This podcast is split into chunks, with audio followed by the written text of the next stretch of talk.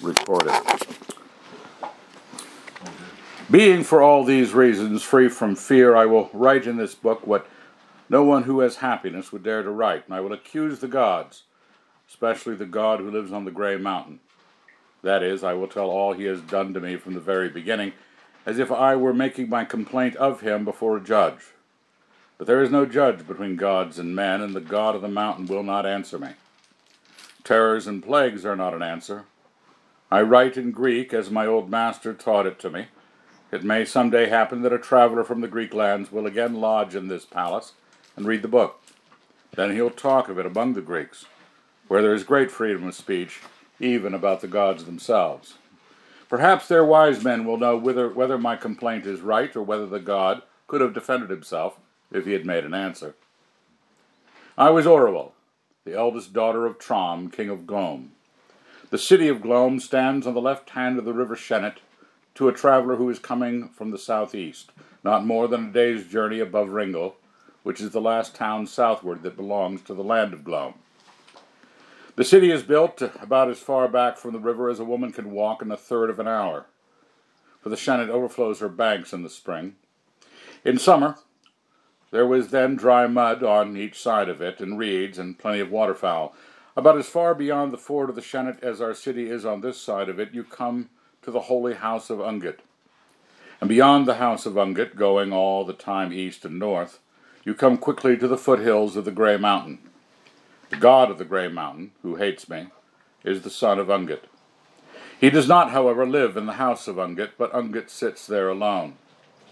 In the furthest recess of her house, where she sits, it is so dark that you cannot see her well, but in summer enough light may come down from the smoke holes in the roof to show her a little. She is a black stone without head or hands or face, and a very strong goddess. My old master, whom we call the fox, said she is the same whom the Greeks call Aphrodite. But I write all the names of people and places in our own language. I will begin my writing with the day my mother died, and they cut off my hair, as the custom is. The fox, but he was not with us then, said it is a custom we learned from the Greeks. Bata, the nurse, shore me and my sister Redival outside the palace at the foot of the garden which runs steeply up the hill behind. Redival was my sister, three years younger than I, and we two were still the only children. While Bata was using the shears, many other of the slave women were standing round, from time to time wailing for the queen's death, death, and beating their breasts, and in between they were eating nuts and joking. As the shears snipped and Redival's curls fell off, the slave said, Oh, what a pity, all the gold gone. they had not said anything like that while I was being shorn. But what I remember best is the coolness of my head and the hot sun on the back of my neck when we were building mud houses, Redival and I, all that summer afternoon. Our nurse Bata was a big boned, fair haired, hard handed woman whom my father had bought from traders who had got her further north. when we plagued her, she would say, Only wait till your father brings home a new queen to be your stepmother. It'll be changed times for you then. You'll have hard cheese instead of honey cakes then, and skim milk instead of red wine. Wait and see. As things fell out, we got something else before we got a stepmother. There was a bitter frost that day. Redival and I were booted. We mostly went barefoot or sandaled, and trying to slide in the yard, which is at the back of the oldest part of the palace, where the walls are wooden. There was ice enough all the way from the beer door to the big dunghill, what with frozen spills of milk and puddles and the stale of the beasts, but too rough for sliding. And out comes Bata, with cold reddening her nose, calling out, Quick, quick! Ah, you filthies! Come and be cleaned, and then to the king. You'll see who's waiting for you there. My word, this'll be a change for you. Is it the stepmother? said Redival. Oh, worse than that, worse than that, you'll see, said Bata, polishing Redival's face with the end of her apron. Lots of whippings for the pair of you, lots of ear pullings, lots of hard work. Then we were led off and over to the new parts of the palace, where it is built of painted brick, and there were guards in their armor, and the skins and heads of animals hung up on the walls. In the pillar room, our father was standing by the hearth, and opposite him there were three men in traveling dress, whom we knew well enough, traders who came to Glome three times a year. They were just packing up their scales, so we knew they'd been paid for something, and one was putting up a fetter, so we knew they must have sold our father a slave. There was a short, thick-set man standing before them, and we knew this must be the man they had sold, for you could still see the sore places on his legs where the irons had been. But he did not look like any other slave we had ever known. He was very bright-eyed, and whatever of his hair and beard was not gray was reddish. Now, Greekling, said my father to this man, I trust to beget a prince one of these days, and I have a mind to see him brought up in all the wisdom of your people. Meanwhile, practice on them. He pointed at us children. If a man can teach a girl, he can teach anything. Then, just before he sent us away, he said, Especially the elder. See if you can make her wise. It's about all she'll ever be good for. I didn't understand that, but I knew it was like things I'd heard people say of me ever since I could remember. I loved the fox, as my father called him, better than anyone I had yet known. You would have thought that a man who had been free in the Greek lands and then been taken in war and sold far away among the barbarians would be downcast. And so he was sometimes, possibly more often than I, in my childishness, guessed. But I never heard him complain, I never heard him boast, as all the other foreign slaves did, about the great man he'd been in his own country. He had all sorts of sayings to cheer himself up with. No man can be an exile if he remembers that all the world is one city, and everything is as good or bad as our opinion makes it. But I think what really kept him cheerful was his inquisitiveness. I never knew such a man for questions. He wanted to know everything about our country and language and ancestors and gods and even our plants and flowers. That was how I came to tell him all about Ungit, about the girls who are kept in her house and the presents that brides have to make to her, and how we sometimes, in a bad year, have to cut someone's throat and pour the blood over her. He shuddered when I said that and muttered something under his breath, but a moment later he said, Yes, she is undoubtedly Aphrodite, though more like the Babylonian than the Greek. But come, I'll tell you a tale of our Aphrodite. Then he deepened and lilted his voice and told how their Aphrodite once fell in love with the prince Anchises, while he kept his father's sheep on the slopes of a mountain called Ida. And as she came down the grassy slopes towards his shepherd's hut, Lions and lynxes and bears and all sorts of beasts came about her fawning like dogs, and all went about from her again in pairs to the, to the delights of love. But she dimmed her glory and made herself like a mortal woman, and came to Anchises and beguiled him, and they went up together into his bed. I think the fox had meant to end here, but the song now had him in its grip, and he went on to tell what followed how Anchises woke from sleep and saw Aphrodite standing in the door of the hut, not now like a mortal, but with the glory. So he knew he had lain with the goddess, and he covered his eyes and shrieked, Kill me at once. Not that this ever really happened, the fox said in haste. It's only lies of poets, lies of poets, child, not in accordance with nature. But he had said enough to let me see that if the goddess was more beautiful in Greece than in Glome, she was equally terrible at each. It was always like that with the fox. He was ashamed of loving poetry. Ah, folly, child.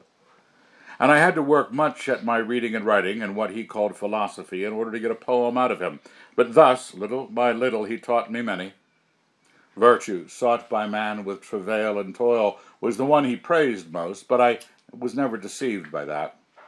The real lilt came into his voice and the real brightness into his eyes when we were off into Take Me to the Apple Laden Land, or the moon's gone down, but alone I lie. He always sang that one very tenderly and as if he pitied me for something. He liked me better than Redival, who hated study and mocked and plagued him and set the other slaves to play tricks on him. We worked most often in summer on the little grass plot behind the pear trees, and it was there one day that the king found us. We all stood up, of course, two children and a slave, with our eyes on the ground and our hands crossed on our breasts. The king smacked the fox heartily on the back and said, Courage, fox. There'll be a prince for you to work on yet, please the gods. And thank them too, fox, for it can't often have fallen to the lot of a mere Greekling to rule the grandson of so great a king as my father in law that is to be. Not that you'll know or care much about it than an ass. You're all peddlers and hucksters down in the Greek lands, eh? Are not all men of one blood, master? said the fox. Of one blood, said the king with a stare and a great bull laugh. I'd be sorry to think so. Thus, in the end, it was the king himself and not Bata who first told us that the stepmother was really at hand. My father had made a great match. He was to have the third daughter of the king of Caphad, who is the biggest king in our part of the world. I know now why Caphad wanted an alliance with so poor a kingdom as we are, and I have wondered how my father did not see that his father in law must already be a sinking man. The marriage itself was proof of it. It cannot have been many weeks before the marriage took place, but in my memory the preparations seem to have lasted for almost a year.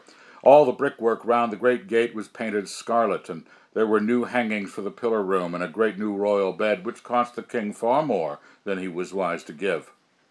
It was made of an eastern wood, which was said to have such virtue that four of every five children begotten in such a bed would be male. All folly, child, said the fox. These things come about by natural causes. And as the day drew nearer, there was nothing but driving in of beasts and slaughtering of beasts. The whole courtyard reeked with the skins of them, and baking and brewing. But we children had not much time to wander from room to room and stare and hinder, for the king suddenly took it into his head that Redival and I, and twelve other girls, daughters of nobles, were to sing the bridal hymn, and nothing would do him but a Greek hymn, which was a thing no other neighboring king could have provided. But, master, said the fox, almost with tears in his eyes, teach them, fox, teach them, roared my father. What's the use of my spending good food and drink on your Greek belly if I'm not to get a Greek song out of you on my wedding night? What's that? No one's asking you to teach them Greek. Of course they won't understand what they're singing, but they can make the noises. See to it, or your back will be redder than your, ever your beard was. It was a crazy scheme, and the fox said afterwards that the teaching of that hymn to us barbarians was what grayed the last of red hair. I was a fox, he said. Now I'm a badger. When we had made some progress in our task, the king brought the priest of Ungit in to hear us. I had a fear that the priest, which was quite different from my fear of my father, I think that what frightened me in those early days was the holiness of the smell that hung about him a temple smell of blood, mostly pigeon's blood, but he had sacrificed men too, and burnt fat and singed hair and wine and stale incense. It is the Ungit smell. Perhaps I was afraid of his clothes too, all the skins they were made of, and the dried bladders, and the great mask shaped like a bird's head which hung on his chest. It looked as if there were a beard, a bird growing out of his body. He did not understand a word of the hymn, nor the music either, but he asked, Are the young women to be veiled or unveiled? Need you ask? said the king, with one of his great laughs, jerking his thumb in my direction. Do you think I want my queen frightened out of her senses? Senses? Veils, of course, and good thick veils, too. One of the other girls tittered, and I think that was the first time I clearly understood that I am ugly. This made me more afraid of the stepmother than ever. I thought she'd be crueler to me than to Redival because of my ugliness. It wasn't only what Bata had said that frightened me. I'd heard of stepmothers and plenty of stories. But when the night came, and we were all in the pillared porch, nearly dazzled with the torches, and trying hard to sing our hymn as the fox had taught us to, and he kept frowning and smiling and nodding at us while we sang, and once he held up his hands in horror, pictures of things that had been done to girls in the stories were dancing in my mind. Then came the shouts from outside and more torches, and the next moment they were lifting the bride out of the chariot. She was as thickly veiled as we, and all I could see was that she was very small. It was as if they were lifting a child. That didn't ease my fears. The little are the spiteful, our proverb says. Then, still singing, we got her into the bridal chamber and took off her veil. I know now that the face I saw was beautiful, but I did not think of that then. All I saw was that she was frightened, more frightened than I, indeed terrified. It made me see my father as he must have looked to her a moment since when she had her first sight of him standing to greet her in the porch. His was not a brow, a mouth, a girth, a stance, or a voice to quiet a girl's fear. We took off layer after layer of her finery, making her yet smaller, and left the shivering white body with its staring eyes in the king's bed, and filed out. We had sung very badly. Chapter 2 I can say very little about my father's second wife, for she did not live till the end of her first year in Glome. She was with child as soon as anyone could reasonably look for it, and the king was in high spirits and hardly ever ran across the fox without saying something about the prince who was to be born.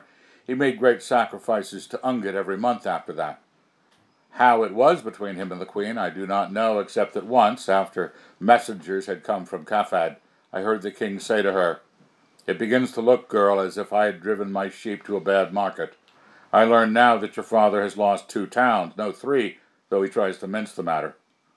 I would thank him to have told me he was sinking before he persuaded me to embark in the same bottom. I was leaning my head on my window sill to dry my hair after the bath, and they were walking in the garden. However that might be, it is certain that she was very homesick, and I think our winter was too hard for her southern body. She was soon pale and thin. I learned that I had nothing to fear from her. She was at first more afraid of me. After that, very loving in her timid way, and more like a sister than a stepmother. Of course, no one in the house went to bed on the night of the birth, for that, they say, will make the child refuse to wake into the world. We all sat in the great hall between the pillar room and the bedchamber in a red glare of birth torches. The flames swayed and guttered terribly, and all doors must, for all doors must be open. The shutting of a door might shut up the mother's womb. In the middle of the hall burned a great fire. Every hour the priest of Ungit walked round it nine times and threw in the proper things. The king sat in his chair and never moved all night, not even his head. I was sitting next to the fox. Grandfather, I whispered to him, I am terribly afraid. We must learn, child, not to fear anything that nature brings, he whispered back. I must have slept after that, for the next thing I knew was the sound of women wailing and beating the breast as I heard them do it in the day my mother died. Everything had changed while I slept. I was shivering with cold. The fire had sunk low. The king's chair was empty. The door of the bedchamber was at last shut, and the terrible sounds from within it had stopped. There must have been some sacrifice, too, for there was a smell of slaughtering and blood on the floor, and the priest was cleaning his holy knife. I was all in a daze from my sleep, for I started up with the wildest idea I would go and see the queen. The fox was after me long before I'd reached the door of the bedchamber. Daughter, daughter, he was saying. Not now. Are you mad? The king.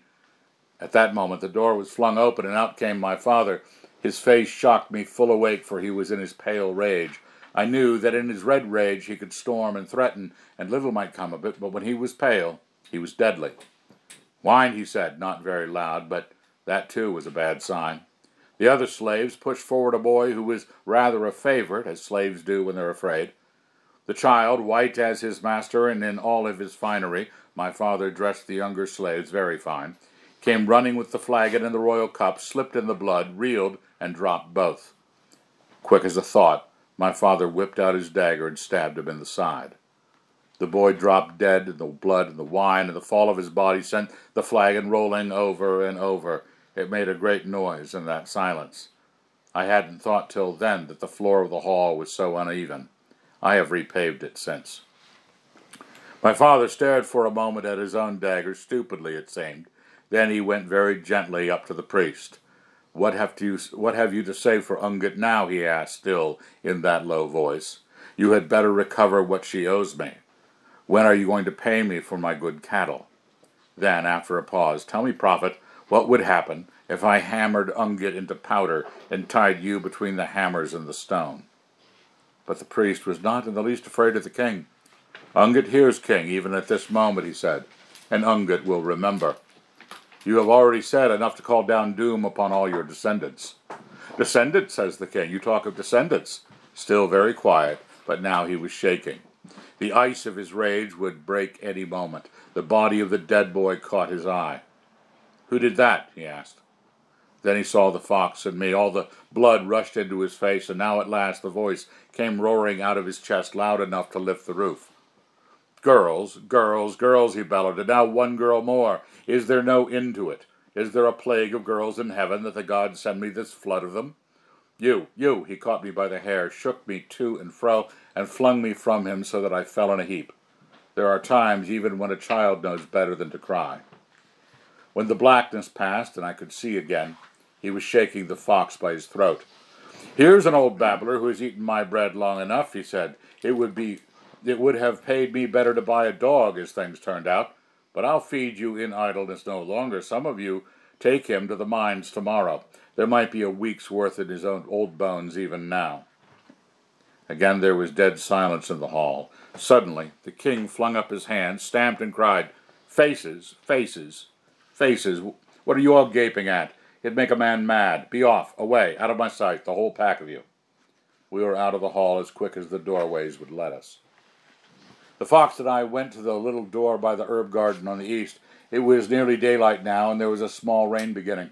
Grandfather, I said, sobbing, you must fly at once, this moment before they come to take you to the mines. He shook his head. I'm too old to run far, he said, and you, you know what the king does to runaway slaves. But the mines, the mines, look, I'll come with you. If we're caught, I'll say I made you come. We shall be almost out of Glome once we're over that. He pointed. I pointed to the ridge of the gray mountain, now dark with a white daybreak behind it, seen through the slanting rain. That is foolishness, daughter, he said, petting me like a small child. They would think I was stealing you to sell. No, I must fly further, and help me you shall. Down by the river, you know the little plant with the purple spots on its stalk. It's the roots of it I need. The poison? Why, yes. Child, child, don't cry so. Have I not told you often that to depart from life of a man's own will, when there's a good reason, is one of the things that are accord, according to nature? We are to look on life as they say that those who go down that way lie wallowing in filth, down there in the land of the dead. Hush, hush. Are you also still a barbarian? At death we are resolved into our elements. Shall I accept birth and cavil at, oh, I know, I know, but grandfather, do you really in your heart believe nothing of what is said about the gods and those below? But you do, you do, you are trembling. That is my disgrace. The body is shaking, I needn't let it shake the God within me. Have I not already carried this body too long, if it makes such a fool of me at the end? But we are wasting time. Listen, said I, what's that? For I was in a state to be scared by every sound. Horses, said the fox, peering through the quick hedge, with his eyes screwed up to see against the rain. They're coming to the great door, messengers from Phars, by the look of them, and that will not sweeten the king's mood either. Will you? Ah, Zeus, it's already too late. For there was a call from within doors. The fox, the fox, the fox to the king. As well go as be dragged, said the fox. Farewell, daughter. And he kissed me, Greek fashion, on the eyes and the head. But I went in with him. I had an idea I would face the king, though whether I meant to beseech him or curse him or kill him, I hardly knew.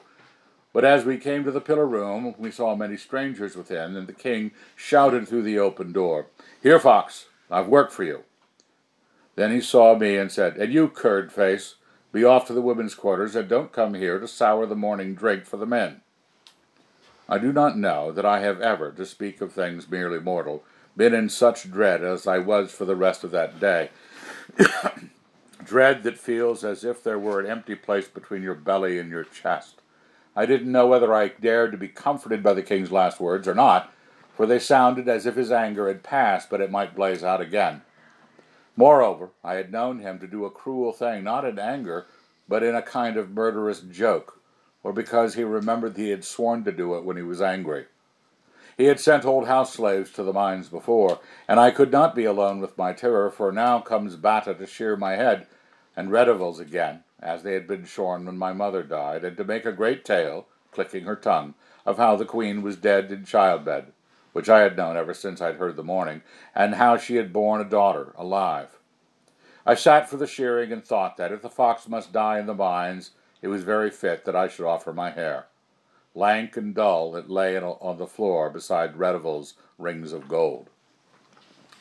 In the evening, the fox came and told me that there was no more talk of the mines for the present.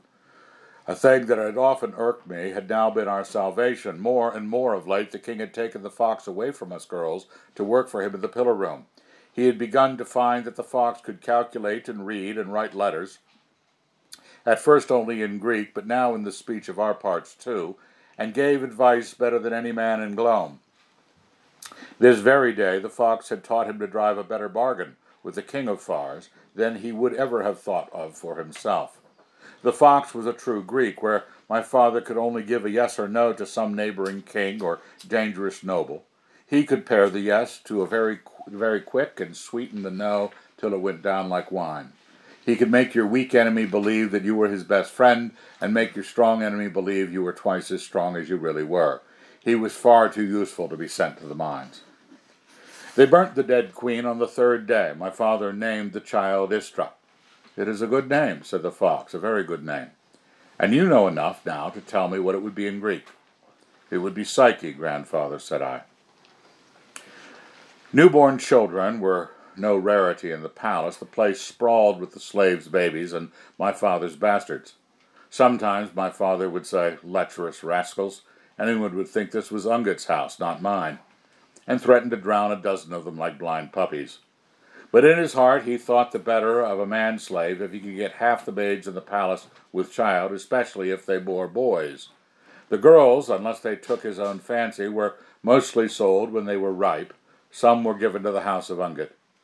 Nevertheless, because I had a little loved the queen, I went to see Psyche that very evening as soon as the fox had set my mind at rest, and so in one hour I passed out of the worst anguish I had yet suffered into the beginning of all my joys.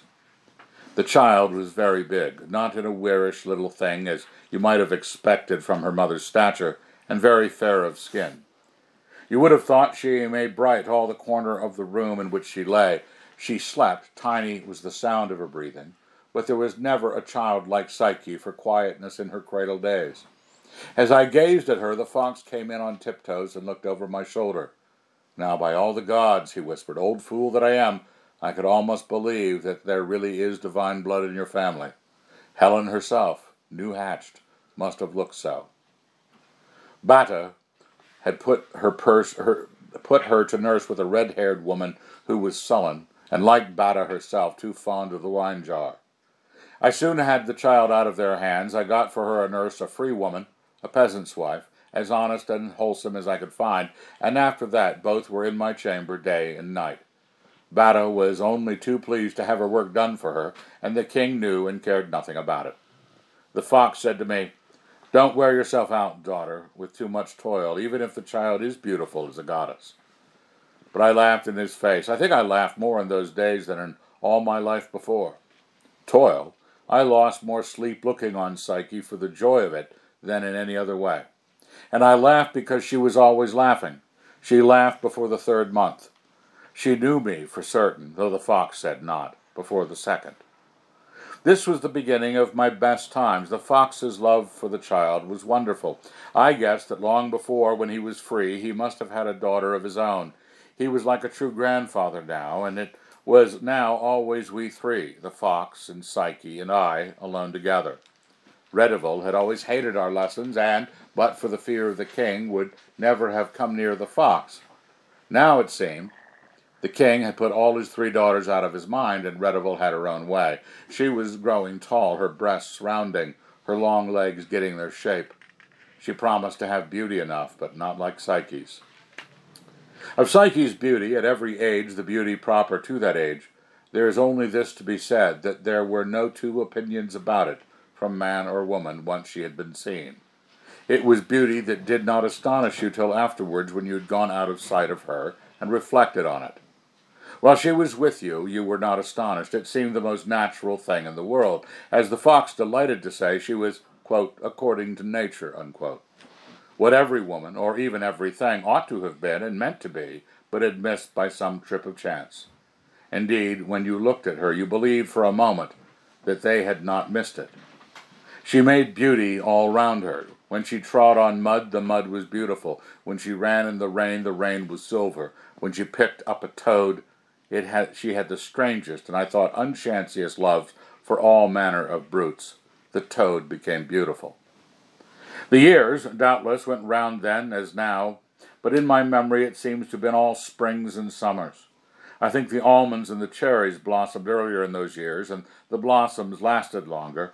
How they hung on in su- hang on in such winds I don't know, for I see the boughs always rocking and dancing against the blue and white skies, and their shadows flowing water-like over all the hills and valleys of Psyche's body. I wanted to be a wife so that I could have been her real mother. I wanted to be a boy so that she could be in love with me. I wanted her to be my full sister instead of my half sister. I wanted her to be a slave so I could set her free and make her rich. The fox was so trusted by now that when my father did not need him, he was allowed to take us anywhere, even miles from the palace. We were often out all day in summer on the hilltop to the southwest, looking down on all Glome and across to the Grey Mountain. We stared our eyes out on that jagged ridge till we knew every tooth and notch of it, for none of us had ever gone there or seen what was on the other side. Psyche, almost from the beginning, for she was very quick thinking child, was half in love with the mountain. She made herself stories about it. When I'm big, she said, I will be a great great queen, married to the greatest king of all, and he will build me a castle of gold and amber up there on the very top. The fox clapped his hands and sang, Prettier than Andromeda, prettier than Helen, prettier than Aphrodite herself. Speak words of better omen, grandfather, said I, though I knew he would scold and mock me for saying it. For at his words, though on that summer day the rocks were too hot to touch, it was as if a soft, cold hand had been laid on my left side, and I shivered. Bye-bye, said the fox. It is your words that are ill omened. The divine nature is not like that. It has no envy. But whatever he said, I knew it is not good to talk that way about Ungit. Chapter 3 It was Redival who ended the good time. She had always been feather-headed and now grew wanton. And what must she do but stand kissing and whispering love talk with a young officer of the guard, one Tarin, right under Batta's window an hour after midnight? Batta had slept off her wine in the earlier part of the night and was now wakeful, being a busybody and tattler in grain. She went off straight and woke the king, who cursed her roundly, but believed her. He was up and had a few armed men with him and was out into the garden and surprised the lovers before they knew anything was amiss. The whole house was raised by the noise of it. The king had the barber to make a eunuch of Tarin there and then. As soon as he was healed, they sold him down at Ringal. The boy's screams had hardly sunk to a whimper before the king turned on the fox and me, and made us to blame for the whole thing. Why had the fox not looked to his pupil? Why had I not looked to my sister? The end of it was a strict command that we were never to let her out of our sight. Go where you will, and do what you will, said my father, but that salt bitch must be with you. I tell you, Fox, if she loses her maidenhead before I find her a husband, you'll yell louder for it than she. Look to your hide. And you, goblin daughter, do what you're good for, you'd best. Name of Ungit. If with that face can't frighten the men away, it's a wonder. Redival was utterly cowed by the king's anger and obeyed him. She was always with us, and that soon cooled any love she had for Psyche or me. She yawned, and she quarreled, and she mocked. Psyche, who was a child so merry, so truthful, so obedient, that in her, the fox said, virtue herself had put on human form, could do no right in Redival's eyes. One day, Redival hit her. Then I hardly knew myself again till I found I was astride of Redival, she on the ground with her face a lather of blood and my hands about her throat. It was the fox who pulled me off, and in the end some kind of peace was made between us. Thus all the comfort we three had had was destroyed when Redival joined us, and after that, little by little, one by one, came the first knocks of the hammer that finally destroyed us all. That year, after I fought Redival, was the first of the bad harvests. That same year, my father tried to marry himself, as the fox told me, into two royal houses among the neighboring kings, but they would have none of him. The world was changing. The great alliance with Caphad had proved a snare. The tide was against Glome. The same year, too, a small thing happened which cost me many a shuddering. The fox and I, up behind the pear trees, were deep in his philosophy. Psyche had wandered off, singing to herself among the trees to the edge of the royal gardens, where they overlooked the lane. Redival went after her. I had one eye on the pair of them and one ear for the fox. Then it seemed they were talking to someone in the lane, and shortly after that they came back. Redival, sneering, bowed double before Psyche, and went through the actions of pouring dust on her head. Why don't you honor the goddess? she said to us. What do you mean, Redival? asked I, wearily, for I knew she must, meant some new spite. Did you not know our stepsister has become a goddess? What does she mean, Istra? said I. I never called her Psyche now that Redival had joined us. Come on, stepsister goddess, speak up, said Redival. I'm sure I've been told often enough how truthful you are, so you'll not deny that you have been worshipped. It's not true, said Psyche. All that happened was that woman with child asked me to kiss her. Ah, but why? said Redival. Because she said her baby would be beautiful if I did. Because you're so beautiful yourself. Don't forget that. She said that. And what did you do, Istra? asked I. I kissed her. She was a nice woman. I liked her. And don't forget that she then laid down a branch of myrtle at your feet and bowed and put dust on her head, said Redival. Has this happened before, Istra? said I. Yes, sometimes. How often? I don't know. Twice before? More than that. Well, ten times? No, more. I don't know. I can't remember. What are you looking at me like that for? Is it wrong? Oh, it's dangerous, dangerous, I. The gods are jealous. They can't bear. Daughter, it doesn't matter a straw, said the fox. The divine nature is without jealousy. Those gods, the sort of gods you're always thinking about, are all folly and the lies of poets. We have discussed this a hundred times. Hey ho, yawned Redival, lying flat on her back in the grass and kicking her legs in the air till you could see all that there was of her, which she did purely to put the fox out of countenance, for the old man was very modest. Hey ho, a stepsister for goddess and a slave for counselor. Who'd be a princess in Glome? I wonder what Ungit thinks of our new goddess. It is not very easy to find out what Ungit thinks, said the fox. Redival rolled round and laid her cheek on the grass. Then, looking up at him, she said softly, But it would be easy to find out what the priest of Ungit thinks. Shall I try? All my old fear of the priest, and more fears for the future that I could put a name to, stabbed into me. Sister, said Redival to me, give me your necklace with the blue stones, the one our mother gave you. Take it, said I. I'll give it to you when we go in. And you, slave, she said to the fox, mend your manners, and get my father to give me some king in marriage. It must be a young king, brave, yellow bearded, and lusty. You can do what you like with my father when you're shut up with him in the pillar room. Everyone knows you're the real king of Glome. The year after that we had rebellion. It came of my father's gelding Tarin. Tarin himself was of no great lineage, to be about a king's house at all, and the king had thought his father would have no power to avenge him. But the father had made common cause with bigger men than himself, and about nine lords in our northwest rose against us.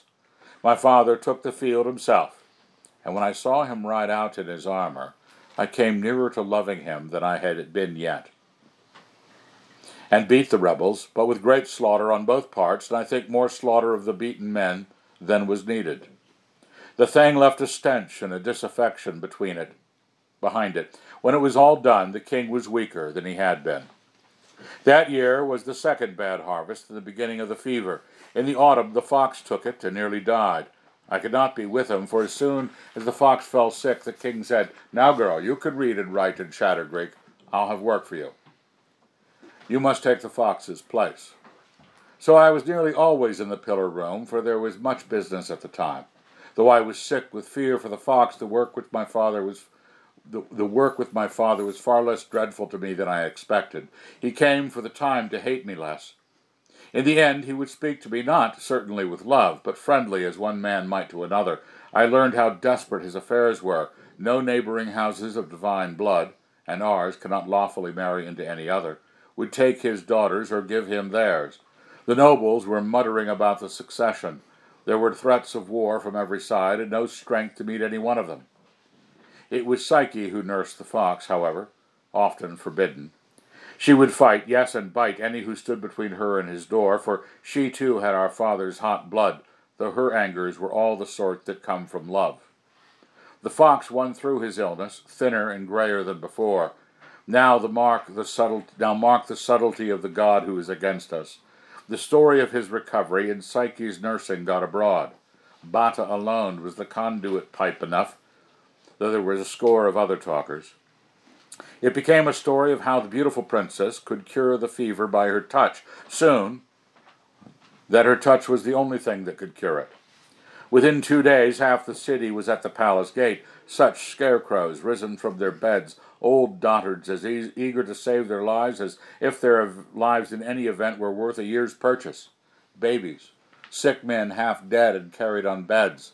I stood looking at them from behind barred windows, all the pity and dread of it, the smell of sweat and fever and garlic and foul clothes. The Princess Istra, they cried, send out the princess with her healing hands. We die. Healing, healing, healing. And bread, came other voices. The royal granaries, we are starving. This was at first. Well, they stood a little way off from the gate, but they got nearer. Soon they were hammering at it. Someone was saying, Bring fire. But behind them the weaker voices wailed on, Heal us, heal us. The princess with the healing hands. She'll have to go out, said my father. We can't hold them. Two thirds of our guards were down with the fever. Can she heal them? said I to the fox. Did she heal you? It is possible, said the fox. It might be in accordance with nature that some hands can heal. Who knows? Let me go out, said Psyche. They are our people. Our rump, said my father. They shall smart for this day's work if I ever get the whip hand of them again. But quick, dress the girl. She's beauty enough, that's one thing, and spirit. They put a queen's dress on her and a chaplet on her head and opened the door. You know how it is when you shed few tears or none, but there is a weight and pressure of weeping through your whole head. It is like that with me even now when I remember her going out, slim and straight as a scepter, out of the darkness and cool of the hall into the hot pestilential glare of that day. The people drew back, thrusting one another the moment the doors opened. I think they expect, expected a rush of spearmen. But a minute later, the wailing and shouting died utterly away. Every man, and many a woman too, in that crowd was kneeling. Her beauty, which most of them had never seen, worked on them as a terror might work. Then a low murmur, almost a sob, began, swelled, broke into a gasping cry. A goddess! A goddess! One woman's voice rang out clear. It is Ungit herself in mortal shape. Psyche went on, walking slowly and gravely, like a child going to say a lesson, right in among all the foulness. She touched and she touched. They fell at her feet and kissed her feet and the edge of her robe and her shadow and the ground where she had trodden. And still she touched and touched. There seemed to be no end of it. The crowds increased instead of diminishing. For hours she touched. The air was stifling even for us who stood in the shadow of the porch. The whole earth and air ached for the thunderstorm, which, we knew now would not come. I saw her growing paler and paler. Her walk had become a stagger. King, said I, it will kill her. Then more's the pity, said the king. They'll kill us all if she stops. It was over in the end, somewhere about sunset. We carried her to her bed, and the next day the fever was on her. But she won through it. In her wanderings, she talked most of her gold and amber castle on the ridge of the gray mountain. At her worst, there was no look of death upon her face. It was as if she dared not to come near. It was as if he dared not to come near her. And when her strength came back, she was more beautiful than before. The childness, childishness had gone. There was a new and severer radiance. Ah, no wonder, sang the fox, if the Trojans and the Achaeans suffered long woes for such a woman. Terribly does she resemble an undying spirit. Some of the sick in the town died, and some recovered. Only the gods know if those who recovered were those whom Psyche had touched, and the gods do not tell. But the people had at first no doubts. Every morning there were offerings left for her outside the palace myrtle branches and garlands, and soon honey cakes, and then pigeons, which are especially sacred to Ungit. Can this be well? I said to the fox. I should be greatly afraid, said he, but for one thing. The priest of Ungit lies sick with the fever himself. I do not think he can do us much, much mischief at present. About this time, Redival became very pious, and went often to the house of Ungit to make offerings. The fox and I saw to it that she always had with her a trusty old slave who would let, not let, who would let her get into no mischief. I thought she was praying for a husband. She wanted one badly, since the king had, in a manner, chained her to the fox and me. And also she was glad to be out of our sight for an hour, as we were to be out of hers. Yet I warned her to speak to no one on the way. Oh, make your mind easy, sister, said Redival. It's not me they worship, you know. I'm not a goddess. The men are as likely to look at you as at me, now, they've, now they've seen Istra. Chapter 4 Up till now, I had not known what the common people are like. That is why their adorings of Psyche, which in one way made me afraid, comforted me in another. For I was confused in my mind, sometimes thinking what Ungit by her own divine power might do to any mortal who thus stole her honor, and sometimes of what the priest and our enemies in the city, my father had many now, might do with their tongues or stones or spears. Against the latter, the people's love for Psyche seemed to me a protection. It did not last long.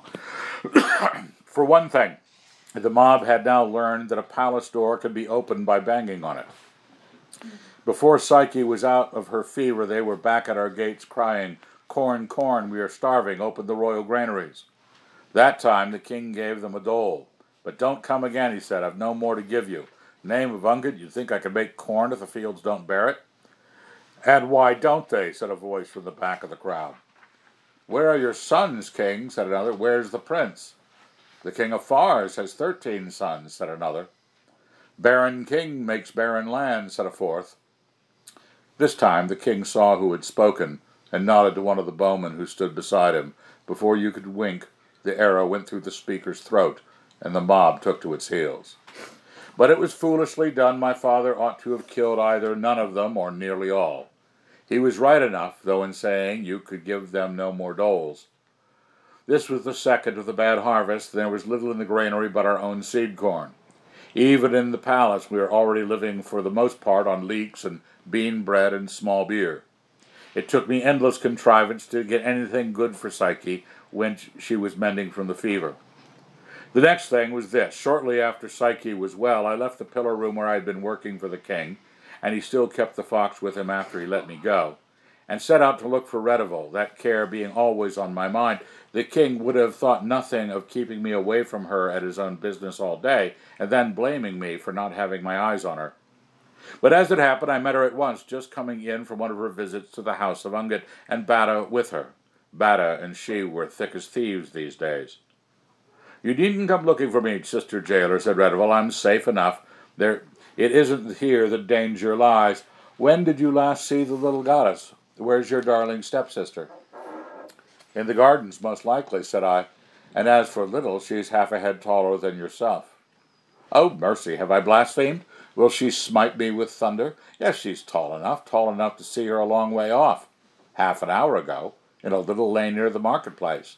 A king's daughter doesn't usually walk the back streets alone, but I suppose a goddess can. Istra out in the town and alone, said I.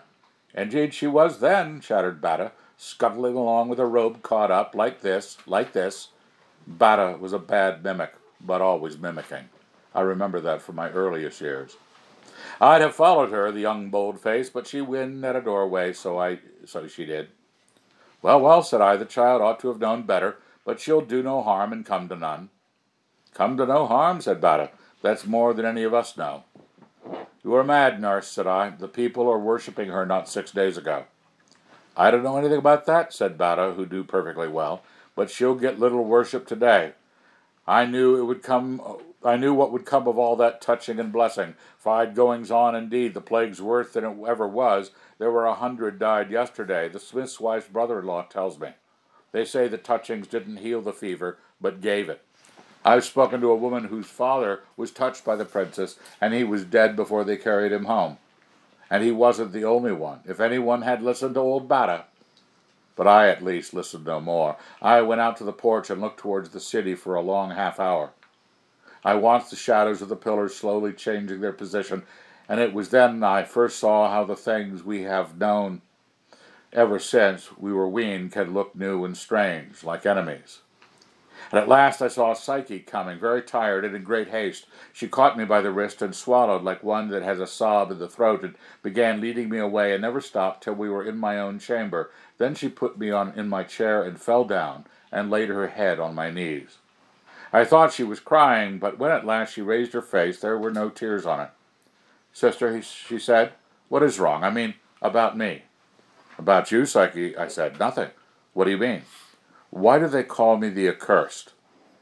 Who has dared will have his tongue torn out. Where have you been? Then it all came out. She had gone, very foolishly, I thought, into the city without a word to any of us. She had heard their old nurse, the free woman whom I had hired to suckle her, and who now lived in town, was sick with the fever, and Psyche had gone to touch her. For they all said my hands cured it, and who knows, it might be. I felt as if they did. I told her she had done very wrong, and it was then that I fully perceived how much older she had grown since her sickness. For she neither accepted the rebuke like a child, nor defended herself like a child, but looked at me with grave quietness, almost as if she were older than I. It gave me a pang at the heart. But who cursed you? I asked. Nothing happened till I left nurse's house, except that no one in the streets had saluted me and I thought that one or two women gathered their skirts together and drew away from me as I passed. Well, on the way back, first there was a boy, a lovely boy he was, not eight years old, who stared at me and spat on the ground. Oh, rude, said I, and laughed and held out my hand to him. He scowled at me as black as a little fiend, and then lost his courage and ran howling into the doorway.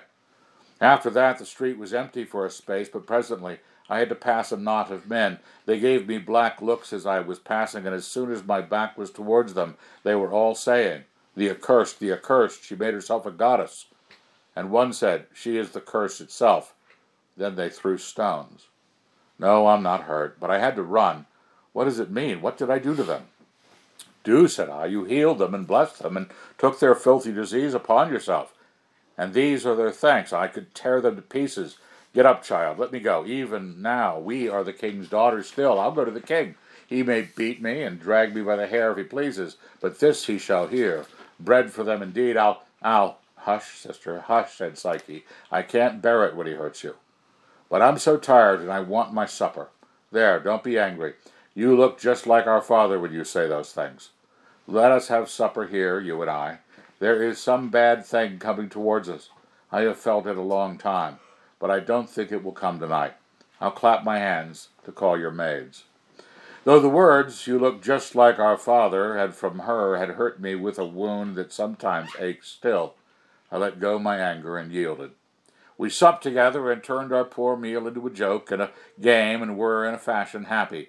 One thing the gods have not taken from me, I can remember all that she said or did that night, and how she looked from moment to moment. But whatever my heart boded, our ruin, and even now I had no clear foresight what it would be, did not fall upon us the next day. The whole train of days, a whole train of days went past in which nothing happened except for the slow, steady worsening of everything in Glome. The Shennit was now no more than a trickle between one puddle and another amid dry mud flats. There the, it was the corpse of a river and stank. Her fish were dead, her birds dead or gone away. The cattle had all died or been killed or were not worth the killing. The bees were dead. Lions, which had not been heard of in the land for forty years, came over the ridge of the Grey Mountain and took most of the few sheep we, had, sheep we had left. The plague never ceased. All through these days I was waiting and listening, watching, when I could, every one who went out of the palace or came in. It was well for me that the king found plenty of work, both of the fox and me, in the pillar room. Messengers and letters from the neighboring kings were coming in every day, demanding impossible things and contrary things, dragging up old quarrels or claiming old promises. They knew how things were in Glome, and they clustered around us like flies and crows around a dying sheep. My father would pass in and out of his rages a dozen times in one morning. When he was in them, he would slap the fox about the face and pull me by the ears or the hair, and then, between the fits, the tears would stand out in his eyes, and he would speak to us more like a child imploring help than a king asking counsel. Trapped, he would say, no way out. They will kill me by inches. What have I done that all these miseries should fall upon me? I've been a God fearing man all my life. The only betterment in these days was that the fever seemed to have left the palace. We had lost a good many slaves, but we had better luck with the soldiers. Only one had died, and all the rest were now back on duty. Then we learned that the priest of Ungit had recovered from his fever. His sickness had been very long, for he had taken the fever and won over it, then taken it again, so that it was a wonder he should be alive. But it was noticed for a strange and unlucky thing about this sickness that it killed the young more easily than the old. On the seventh day after this news, the priest came to the palace. The king, who saw his coming, as I did too, from the windows of the pillar room, said, what does the old carrion mean by coming here with half an army? There were indeed a good many spears behind his litter, for the house of Ungit has its own guards, and he had brought a big handful with him. They grounded their spears some distance from our gates, and only the litter was carried to the porch. They'd better come no nearer, said the king. Is this treason, or only pride? Then he gave some order to the captain of his own guard. I don't think he expected it would come to a fight, but that was what I, being still young, looked for. I had never seen men fight, and being as big a fool in that way as most girls, I felt no dread, rather, a little tingling that I liked well enough. The bearer set down the litter, and the priest was lifted out of it. He was very old now and blind, and he had two temple girls with him to lead him. I had seen their kind before, but only by torchlight in the house of Ungit. They looked strange under the sun, with their gilt paps and their huge flaxen wigs and their faces painted till they looked like wooden masks. Only these two and the priest, with one hand on a shoulder of each, came into the palace. As soon as they were in, my father called out to our men to shut and bar the door. The old wolf could hardly walk into such a trap if he meant mischief, he said, but we'll make sure. The temple girls led the priest into the pillar room, and a chair was set for him, and he was helped into it. He was out of breath and sat for a long time before he spoke, making a chewing motion with his gums as old men do. The girls stood stiffly on either side of his chair, their meaningless eyes looking always straight ahead out of the mask of their painting. The smell of old age, and the smell of the oils and the essences they put on those girls, and the unguent smell filled the room. It became very holy. Chapter 5 My father greeted the priest and wished him joy of his recovery, and called for wine to be given him. But the priest held up his hand and said, No, king, I am under a strong vow, and neither food nor drink must pass my lips till I have given my message. He spoke well enough now, though weakly, and I noticed how much thinner he was since his sickness. As you please, servant of Ungit, said the king. What is this message? I am speaking to you, king, with the voice of Ungit and the voice of all the people, the elders, and the nobles of Glome. Did all these, then, send you with a message? Yes, we were all gathered, or those who could speak for all were gathered, last night, and even until this day's daybreak, in the house of Ungit. Were you, death and scab, said my father, frowning. It's a new fashion to hold an assembly without the king's bidding, and newer still to hold it without bidding the king to it. There would have been no reason in bidding you to it, king, since we came together not to hear what you would say to us, but to determine what we would say to you. My father's look grew very black. And being gathered together, said the priest, we reckoned upon up all the woes that have come upon us. First, the famine, which still increases. Second, the pestilence. Third, the drought. Fourth, the certain expectation of war by next spring at the latest. Fifth, the lions. And lastly, king, your own barrenness of sons, which is hateful to Ungit. That's enough, shouted the king. You old fool. Do you think I need you or any other wiseacres to tell me where my own belly aches? Hateful to Ungit, is it? Why does Ungit not mend it then? She had bulls and rams and goats for me in plenty, blood enough to sail a ship on, if we're all reckoned. The priest jerked up his head as if, though blind, he were looking at the king. And now I saw better how his thinness had changed him. He looked like a vulture. I was more afraid of him than I had been. The king dropped his eyes. Bulls and rams and goats will not win Ungit's favor while the land is impure, said the priest. I have served Ungit these fifty, no, sixty-three years, and I have learned one thing for certain. Her anger never comes upon us without cause, and it never ceases without expiation. I have made offerings to her for your father and your father's house, and it has always been the same. We were overthrown long before your day by the king of Essur, and that was because there was a man in your grandfather's army who had lain with his sister and killed the child. He was the accursed. We found him out and expiated his sin, and then the men of Glome chased the men of Essur like sheep. Your father himself could have told you how one woman, little more than a child, cursed Ungit's son, the god of the mountain, in secret. For her sake the floods came. She was the accursed. We found her out and expiated her sin, and Shennit returned into her banks. And now, by all the signs I have reckoned over to you, we know that Ungit's anger is far greater than ever within my memory. Thus we all said in her house last night, we all said, we must find the accursed. Though every man knew that he himself might be the accursed, no man spoke against it. I too I had not a word to say against it, though I knew that the accursed might be I, or you, king. For all I knew, and you may hold it for certain, that there will be no mending of all of our ills till the land is purged. Ungit will be avenged. It is not a bull or a ram that will quiet her now. You mean she wants man? said the king. Yes, said the priest, or woman. If they think I can get them a captive in war at present, they must be mad. The next time I take a thief, you can cut his throat over Ungit if you like. That's not enough, king, and you know it. We must find the accursed, and she, or he, must die by the right to the great offering. What is a thief more than a bull or a ram? That is not to be a common sacrifice. We must make the great offering. The brute has been seen again. And when it comes, the great offering must be made. That is how the accursed must be offered. The brute. It's the first I've heard of it. It may be so. Kings seem to hear very little. They do not know even what goes on in their own palaces. But I hear. I lie awake in the nights, very long awake, and Ungit tells me things. I hear the terrible doings in this land, mortals aping the gods and stealing the worship due to the gods. I looked at the fox and said soundlessly, by the shaping of my lips, Redival. The king was walking up and down the room with his hands clasped behind his back and his fingers working. You're doting, he said. The brute's a tale of my grandmother's.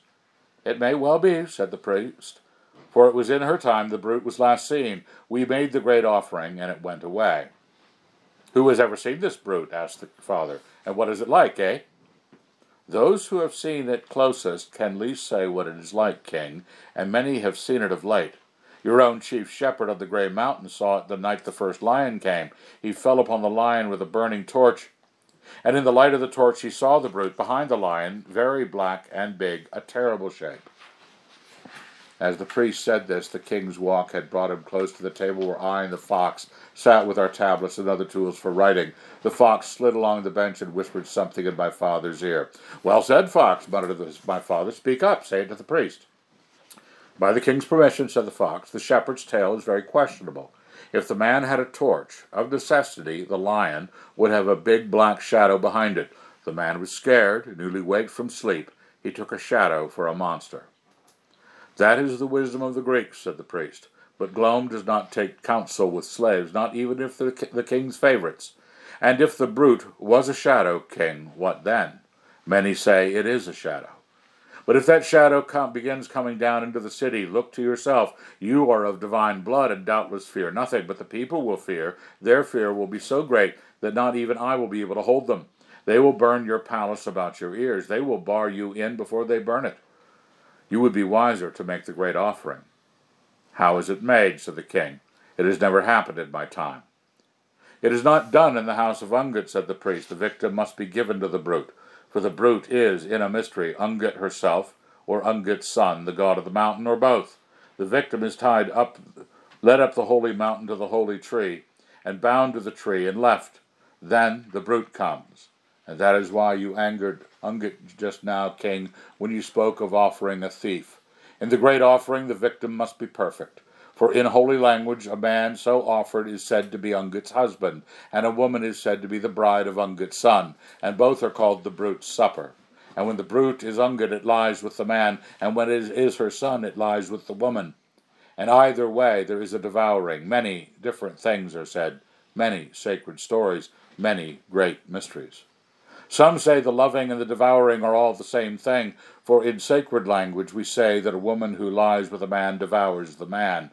That is why you are so wide of the mark, king, when you think a thief, or an old worn out slave, or a coward taken in battle would do for the great offering. The best in the land is not too good for this office. The king's forehead, I saw, was clammy now. The holiness and horror of divine things were continually thickening in that room. All at once the fox burst out. Master, master, let me speak. Speak on, said the king. Do you not see, master, said the fox, that the priest is talking nonsense? A shadow is to be an animal, which is also a goddess, which is also a god, and loving is to be eating. A child of six could talk more sense. And a moment ago, the victim of this abominable sacrifice was to be the accursed, the wickedest person in the whole land, offered as a punishment. And now it is to be the best person in the whole land, the perfect victim, married to the god as a reward. Ask him which he means. It can't be both. If any hope had put up its head within me when the fox began, it was killed. This sort of talk would do no good. I knew what had happened to the fox. He had forgotten all his wiles, even in a way his love and fears for Psyche, simply because things such as the priest had been saying had put him beyond all patience. I have noticed that all men, not only Greek men, if they have clear wits and ready tongues, will do the same. We are hearing much Greek wisdom this morning, king, said the priest, and I have heard most of it before. I did not need a slave to teach it to me. It is very subtle. It brings no rain and grows no corn. Sacrifice does both. It does not even give them boldness to die. That Greek there is your slave, because in some battle he threw down his arms and let them bind his hands and lead him away and sell him rather than take a spear thrust in the heart. Much less does it give them understanding of holy things. They demand to see such things clearly as if the gods were no more than letters written in a book. I, king, have dealt with the gods for three generations of men, and I know that they dazzle our eyes and flow in and out of one another like eddies on a river, and nothing that is said clearly can be said truly about them. Holy places are dark places. It is life and strength, not knowledge and words, that you get in them. Holy wisdom is not clear and thin like water, but thick and dark like blood. Why should the accursed not be both the best and the worst? The priest looked more and more like a gaunt bird as he was speaking, not unlike the bird mask that lay on his knees, and his voice, though not loud, was no longer shaking like an old man's, the fox sat hunched together with his eyes fixed on the table. The taunt about being taken in war, I guess, had been a hot iron to some old ulcer in his soul. Certainly I would that moment have hanged the priest and made the fox a king if power had been given me, but it was easy to see on which side the strength lay. well, well, said the king, quickening his stride, this may be all very true. I am neither priest nor Greekling. I. They used to tell me I was the king. What's next? Being determined, therefore, said the priest, to seek out the accursed, we cast the holy lots. First we asked whether the accursed was to be found among the commons, and the lots said no. Go on, go on, said the king. I cannot speak quickly, said the priest. I have not breath for it now. Then we asked if it was among the elders, and the lot said no. There was a clear, mottled color in the king's face now. His fear and his anger was just on the balance, and neither he nor anyone else knew at all which would have the victory. Then we asked if we were among the nobles, and the lot said no. And then you asked, said the king, stepping up close to him and speaking low. And the priest said, Then we asked, Is it in the king's house? And the lot said, Yes. Aye, said the king, rather breathless. Aye, I thought as much. I smelled it from the beginning. Treason in a new cloak. Treason. Then louder. Treason. Next moment he was at the door roaring. Treason, treason, guards, Bardia. Where are my guards? Where's Bardia? Send Bardia. There was a rush and a jingle of iron, and guards came running. Bardia, their captain, a very honest man, came in. Bardia, said the king, there are too many people about my door today. Take what men you think you need, and fall on those rebels who are standing with spears out yonder over against the gate. Don't scatter them, but kill. Kill, do you see? Don't leave one of them alive. Kill the temple guards, king, said the Bardia, looking from the king to the priest and back to the king again. Temple rats, temple pimps, shouted the king. Are you deaf? Are you afraid? Aye, and his rage choked him. This is foolishness, king, said the priest. All Glome is in arms. There is a party of armed men at every door of the palace by now. Your guards are outnumbered ten to one. They won't fight.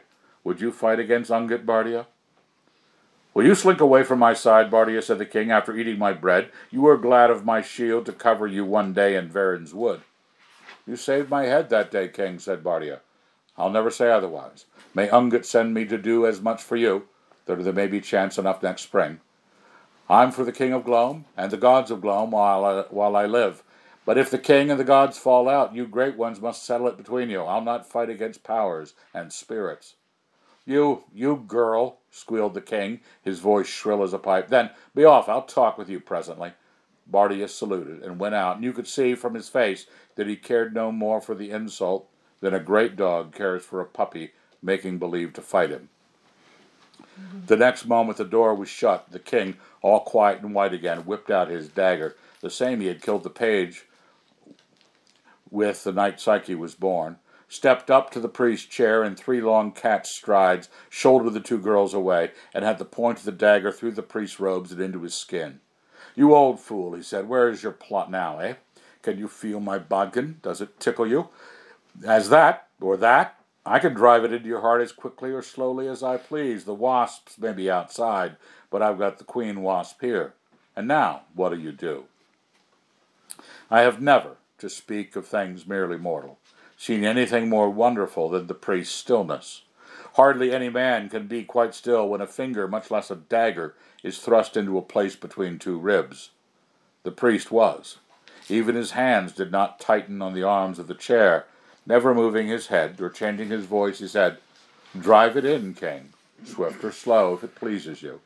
It will make no difference. Be sure the great offering will be made whether I'm dead or living. I am here in the strength of Ungit. While I have breath, I am Ungit's voice, perhaps longer. A priest does not wholly die. I may visit your palace more often, both by day and night, if you kill me. The others will not see me. I think you will.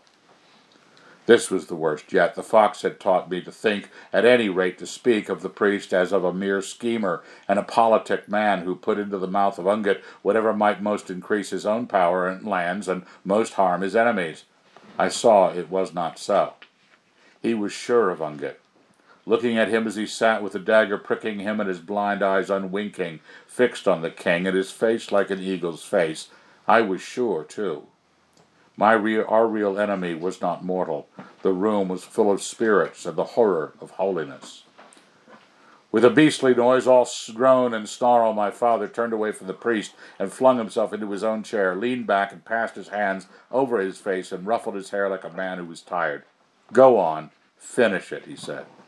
And then, said the priest, we asked whether it was the king who was the accursed, and the lot said no. What? said the king.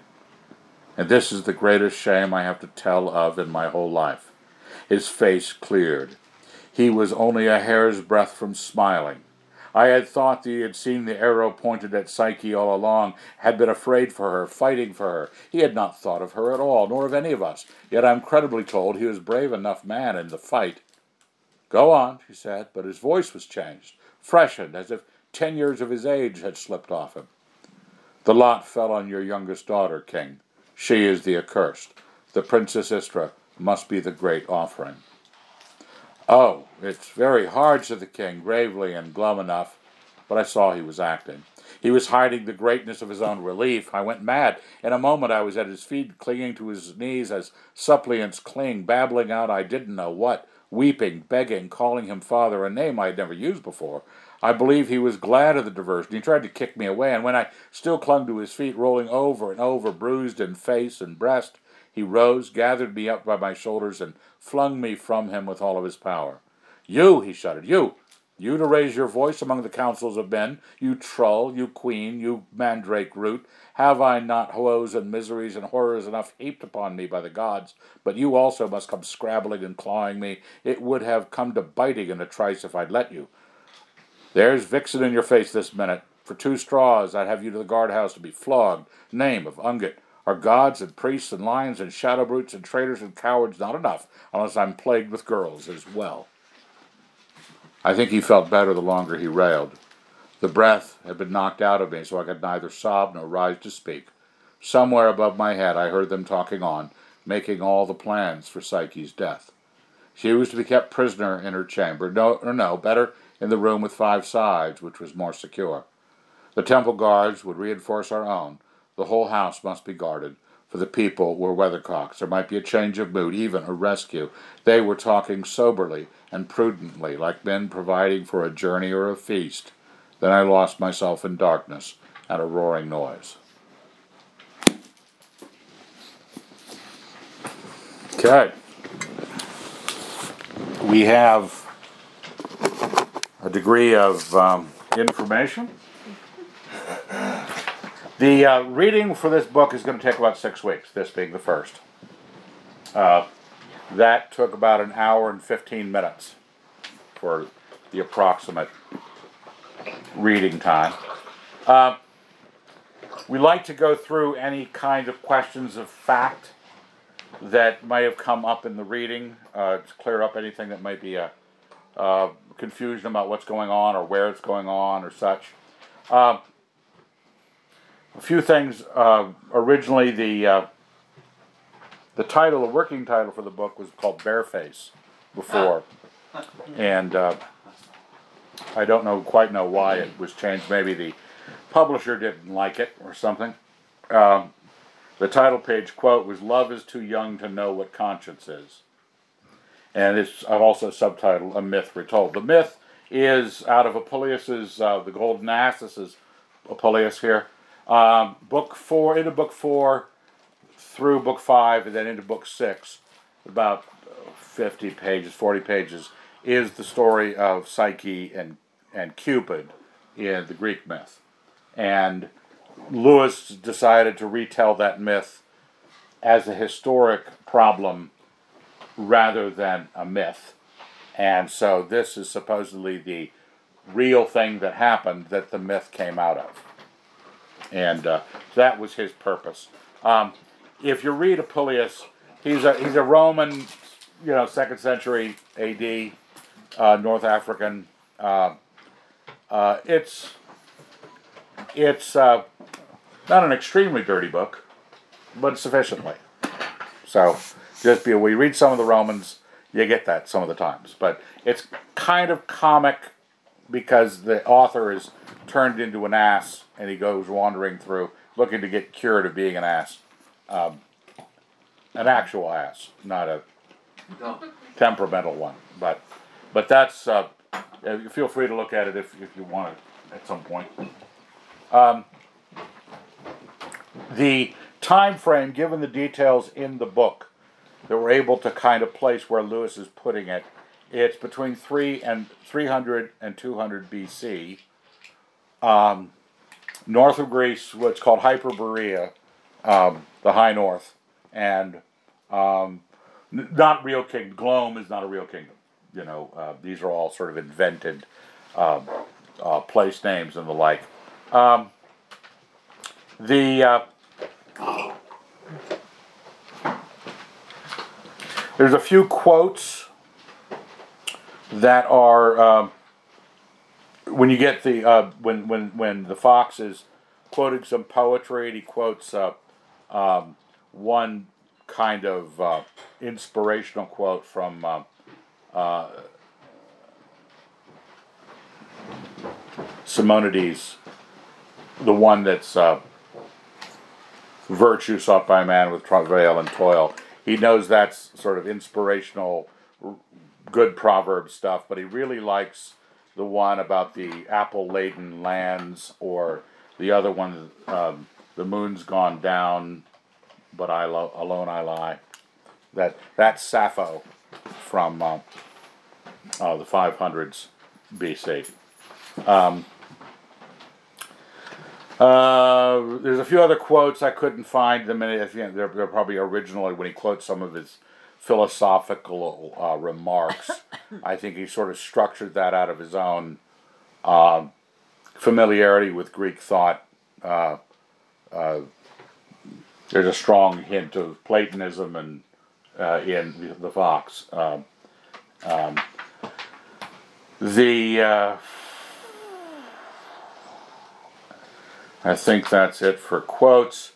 Um, the I'm sure some of you, when the when the priest is talking about the need for the accursed to be perfect and sacrificed, you're getting your Christian knickers in a twist thinking, thinking something is going. Finally, at last, Lewis doing what Lewis does. Lewis was not doing that. Uh, just to correct. Um, letter from uh, this is informational. I I share it with you to disabuse people from doing bad things to this book. Trying to find the Christianity in it. Uh, he's writing to Clyde S. Kilby, 1957, right after this very version was published in the United States. So, my the author doesn't necessarily understand the meaning of his own story better than anyone else, so I give my account of Till We Have Faces simply for what it's worth. The levels I am conscious of are these 1.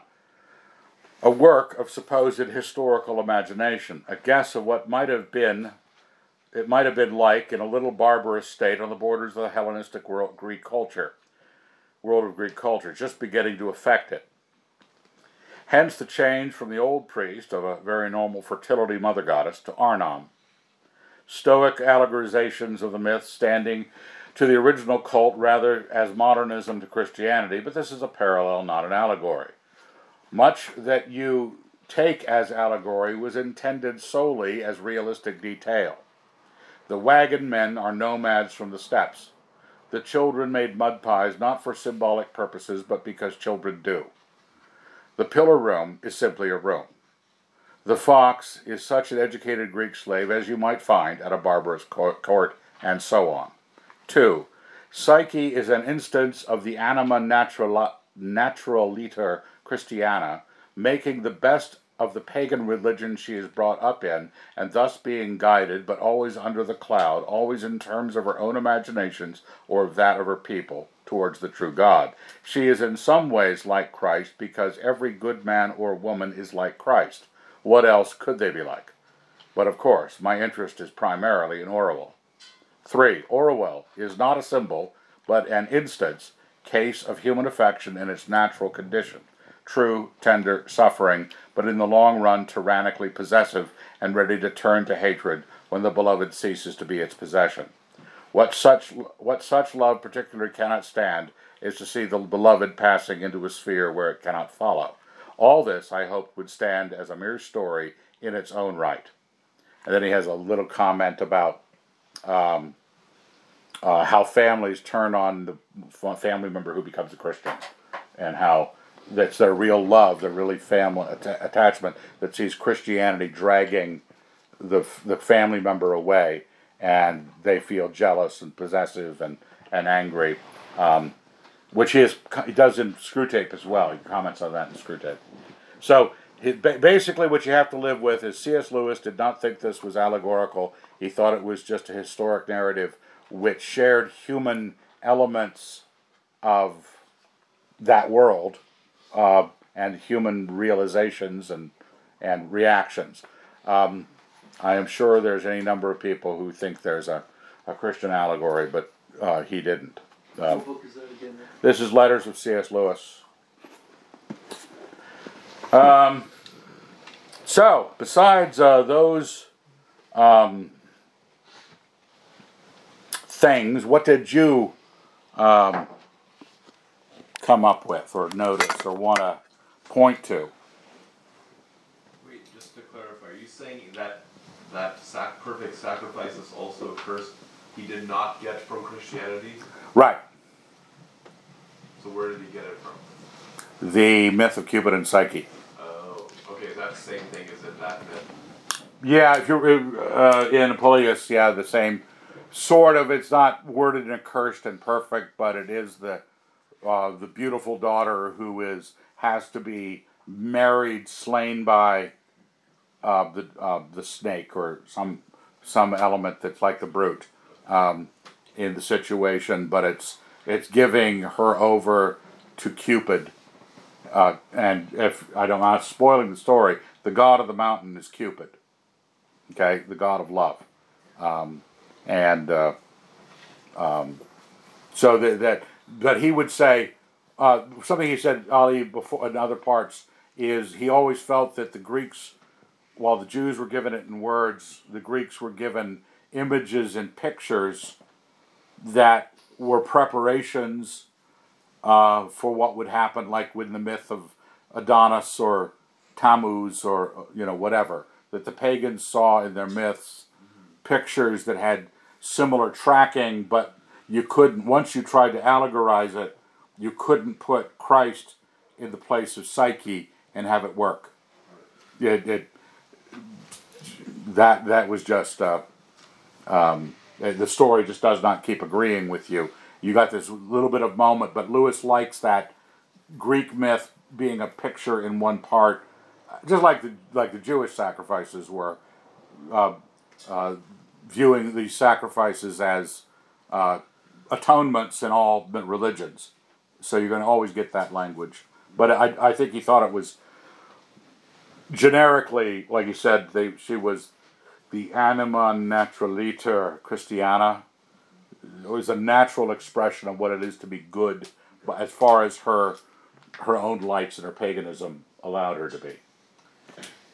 Yeah, Ali. As far as I know, um, in Apuleius, there, there's not really like the juxtaposition of the, the extremes of Good and the, bad. good and bad in the sacrifice, per se. But I don't know. I guess you were talking about how it's um, he's drawing on other pagan Mhm. myths, and it could just well is you think Lewis is purposefully drawing from those sorts of things, where the it's almost the same elements um, in Greek tragedy where there's a good man who's also accursed because he's fated, not necessarily by reason of his own sin, but because of what he is Mhm. that it he's accursed. But You always get you're all, you're always fatal flawed in some way. Um, um, um,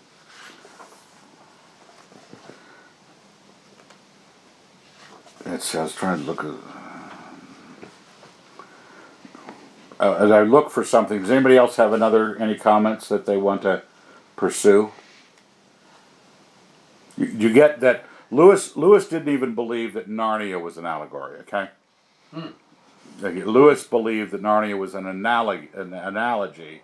It was analogous events, but it wasn't allegorical. You couldn't put Christianity in Narnia. The the the Christ Aslan doesn't die for the sins of everybody. He dies to save Edmund. You know, there is no church. You know, there is no. Um, it- it's basically what he would have at what the second person of the triune God would do in that world would reflect the same character as this world, but the plot's different. You know, so uh, he's not trying to claim that that the white witch is Satan and just a bad character. That in that world, that bad character has to be defeated a certain way. Um, and so there are the, the people see the common elements not and think that it's allegory. Lewis was largely set against allegory on principle. Um, he warns about it in, um, um, I think, English literature in the 16th century, where he's warning about the return of allegory uh, in modern interpretive forms, and he said it would be a bad thing. It was a bad thing when it happened, and it's a bad thing if it comes back. So he he he's sort of set against that, but people see the analogy, and what this is a, is a historically analogous situation. This is paralleling, he said in those comments, what happens. It is like so much else in human history, but it's but he's trying to write a compelling story of what really happened. The things are not symbols for things.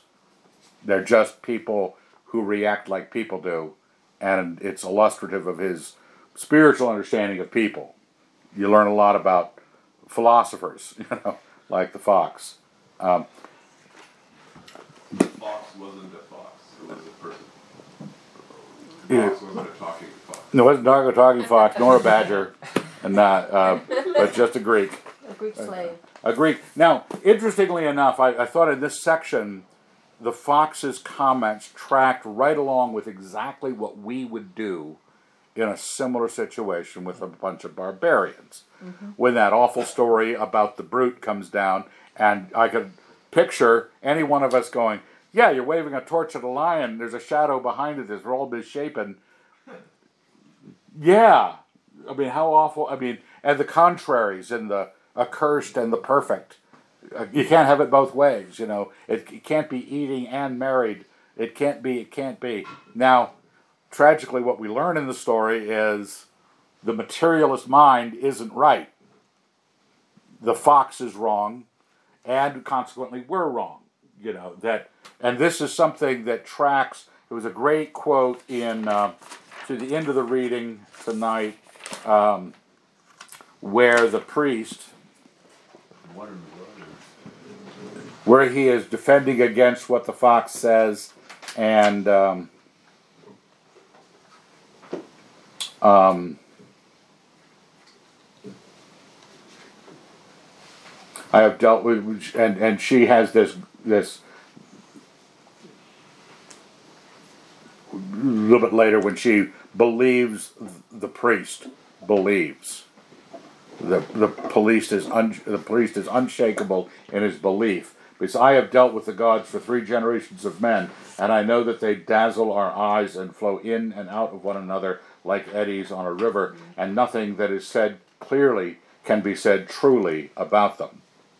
Okay um, holy places are dark places it is life and strength not knowledge and words that we get in them holy wisdom is not clear and thin like water but thick and dark like blood. Now that's that's Lewis's idea of that he made a judgment in God the Dock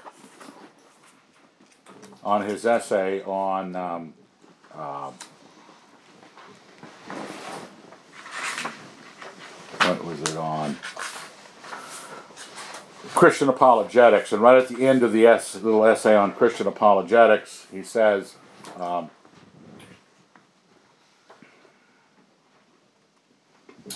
Um, for my own part, I have sometimes told my audience that the only two things really worth considering are Christianity and Hinduism.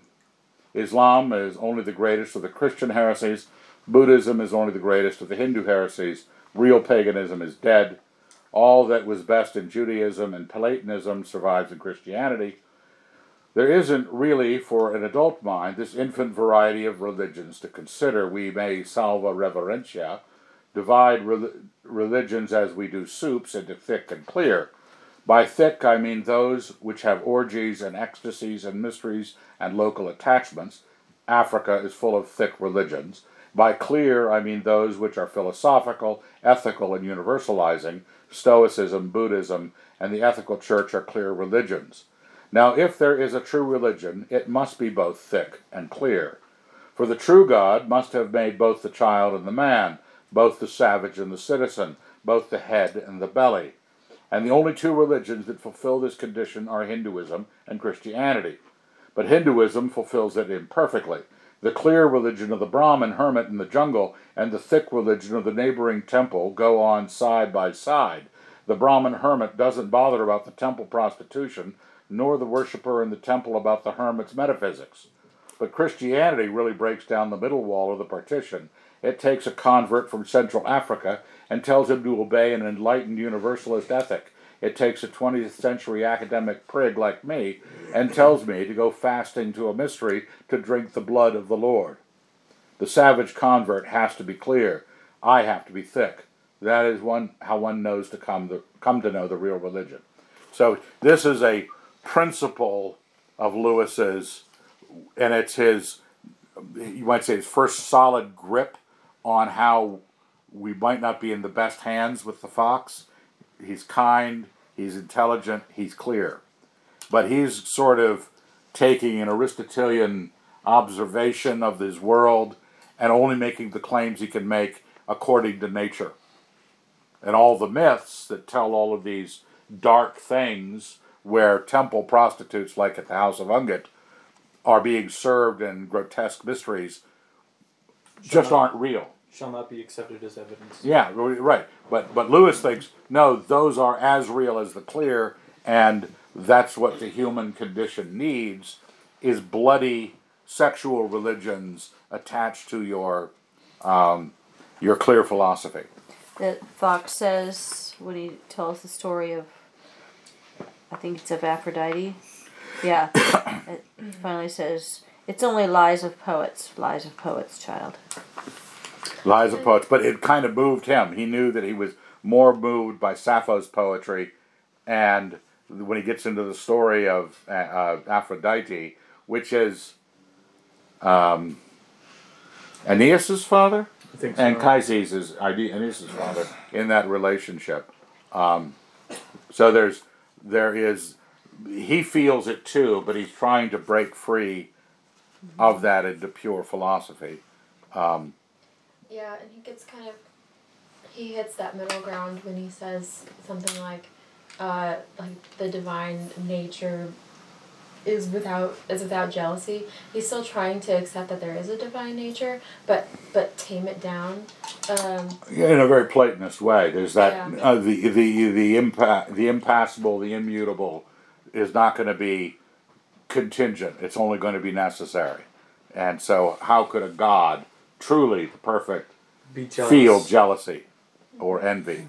You know, um, and so he's he's applying his his claims out of his thinking, but uh, it Right. turns out that it isn't all the world. Right. Um, on my in my book on page fifty, it says, uh, the priest says, "We are hearing much Greek wisdom this morning, King, and I have heard mo- most of it before. I did not need a slave to teach it to me.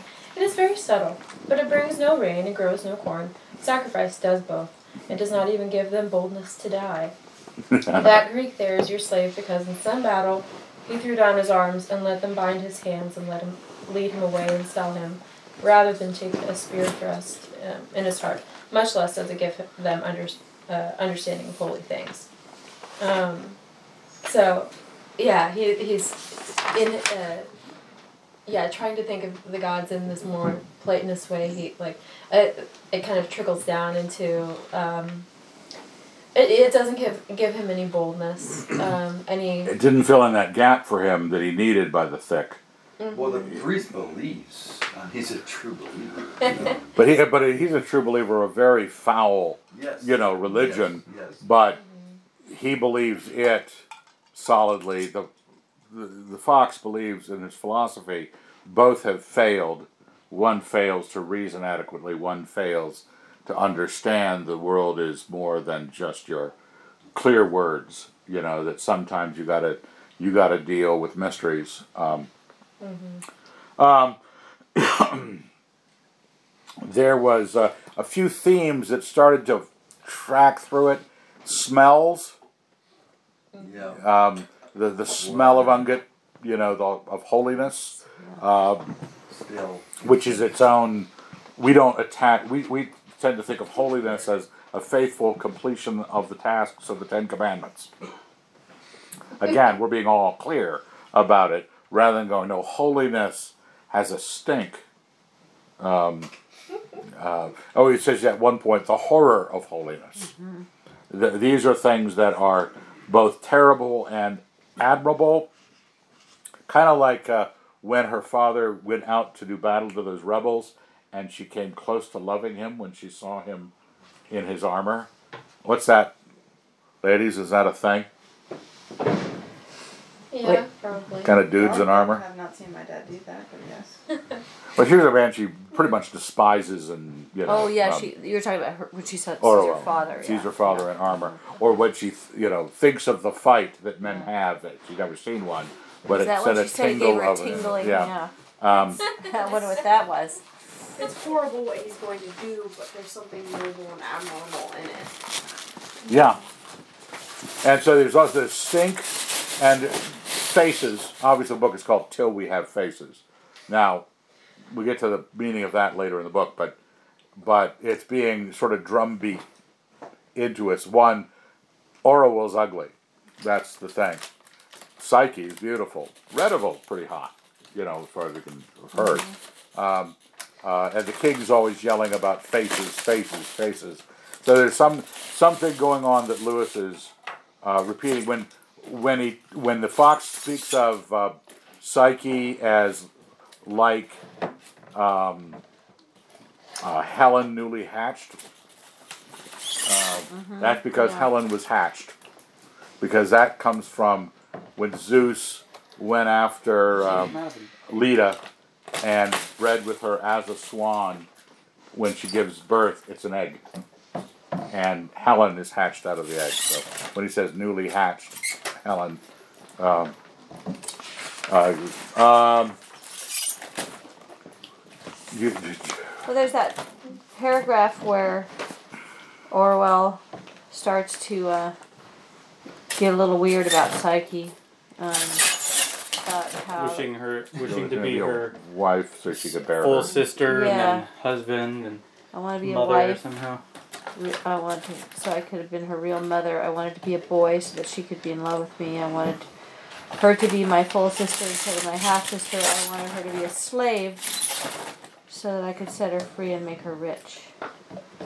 Is it is that just to express the intensity of how much she wanted to be in her Well, it, it goes it goes to what one of Lewis's main points is. What does uh, the thing loved in a family relationship become to you? It's be, what it has become to you. She has made all these stories up, narratives in her mind that are what Psyche is to her, how much she is to her. And Orual's the one who features in that. I become this, I become that, uh, because Psyche's so wonderful. But Psyche's failure, just you notice when she gets older after her fever, and she starts to think or respond to Orual differently Yeah. and Orual feels that stab in her side or that cold hand on her side. Those those sorts of uh, physical, gut wrenching things. Not because just because problems are coming, but because these personal narratives are are her way of handling this great love the ugly girl has for the perfectly beautiful girl, uh, and the perfectly beautiful nice girl. Uh, Who's never going to love her as intensely. Right. she It's never. Yeah. It, right, and I think that this is how the trap, or you circle the drain, in these kind of psychotic uh, claims. Um, how about um, um, like make sure we pick up all the. Um, it's pretty direct in terms of its brutality. Um, I don't think anybody bothered by that. We couldn't make a Christian movie out of it, but um, Can feel it. um, Okay, would the- cast as Orual? Well, nobody'd be volunteering. I tell you that much. Um, um, how about the, the priest's remark? Um, the priest's remark where he says, devouring, loving, which are the same thing. You know that that don't. Uh, when a woman makes love to a man, is it not devouring him? You know. Uh, now he's you're suddenly getting a, a um, he says it in another place when he's talking about uh, love. I think it's in the Four Loves about love you, uh, I am you, and then how lovers speak of eating each other. You know, they they have this consuming quality about the relationship. Um, um, Kind of reminded me of John Donne a little bit. yeah, not too much, we hope. No. but like in um, Batter My Heart, Mm. three person God, it's kind of the kind of the same thing, especially when we're thinking about the um, the relationship of the the divine here to uh, the perfect sacrifice. Mhm. Um, uh, God and John Donne, um, you know, rapes and pillages the town of your heart to, to get at you and and finally succeed. And I think probably Donne since he was such a bawdy poet uh, pre Christianity. Um, like the priest, the priest is a priest of a love goddess, served the temple prostitutes, and his whole rendering of everything, the liturgy is sexual. Uh, that's what, and violently so in some cases, where where people are killed and um, uh, and such. So Donne is sort of tracks with that. I, he might, probably a little too free um, in his uh, metaphysics. Was there anything else that uh, um, interesting remarks or uh, the, the, when he calls uh, when he calls Orual the king calls Orual you troll you queen you mandrake root Troll is a prostitute. A queen is Q U E A N.